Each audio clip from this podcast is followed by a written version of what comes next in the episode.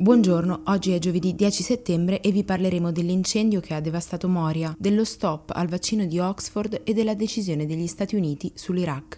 Questa è la nostra visione del mondo in 4 minuti.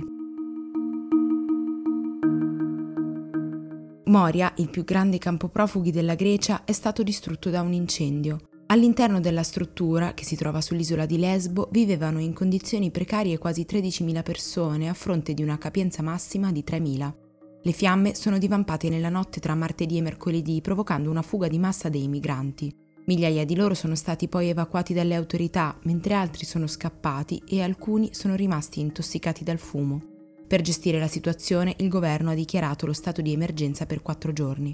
Non è chiaro come siano iniziati i roghi. Secondo alcuni le fiamme sarebbero state provocate da alcuni abitanti locali, mentre altri hanno affermato che ad appiccare l'incendio sono stati invece i migranti, in protesta contro le misure di restrizione per il coronavirus imposte nel campo.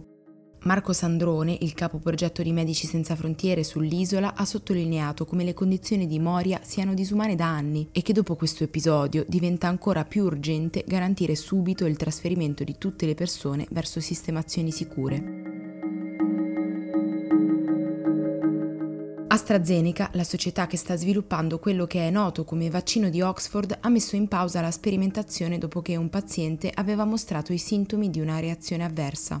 La durata dello stop, che è assolutamente normale in questi casi, non è prevedibile al momento. Dipende da quanto emerge sulle condizioni di salute del volontario e potrebbe influire anche sul lavoro delle altre aziende. Intanto il governo francese ha deciso di dimezzare la quarantena imposta ai positivi o ai contatti dei positivi per incentivare le persone a rispettarla. Il comitato tecnico scientifico ha dato il suo benestare a un isolamento di soli sette giorni e l'ufficialità della decisione arriverà venerdì. I tempi di incubazione della malattia variano da persona a persona, ma l'Organizzazione Mondiale della Sanità suggerisce di attendere 14 giorni per ridurre al minimo i rischi. Nel Regno Unito, invece, di fronte all'aumento dei positivi degli ultimi giorni, il governo ha annunciato l'intenzione di emanare nuove misure restrittive per il contenimento del coronavirus. Diverse città sono state già rimesse in quarantena e ora potrebbero essere vietati anche tutti gli incontri tra più di sei persone per rendere più facile il compito di controllo della polizia.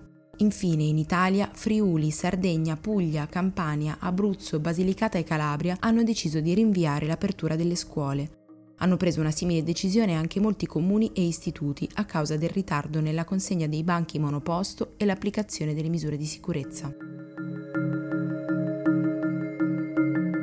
Gli Stati Uniti hanno deciso di ridurre di quasi la metà le truppe in Iraq, portando il numero di soldati a 3.000. Lo ha dichiarato Kenneth F. McKenzie Jr., il massimo comandante dell'esercito degli Stati Uniti in Medio Oriente, in un annuncio atteso da tempo in linea con l'obiettivo dell'amministrazione Trump di ridurre il numero di militari all'estero. Mackenzie Jr. ha sottolineato che questa decisione è dovuta alla fiducia che le forze di sicurezza irachene riescano ormai a operare in modo indipendente. In ogni caso, l'esercito statunitense continuerà a sostenere le autorità del paese nella lotta contro ciò che resta dell'estremismo islamista e dello Stato islamico.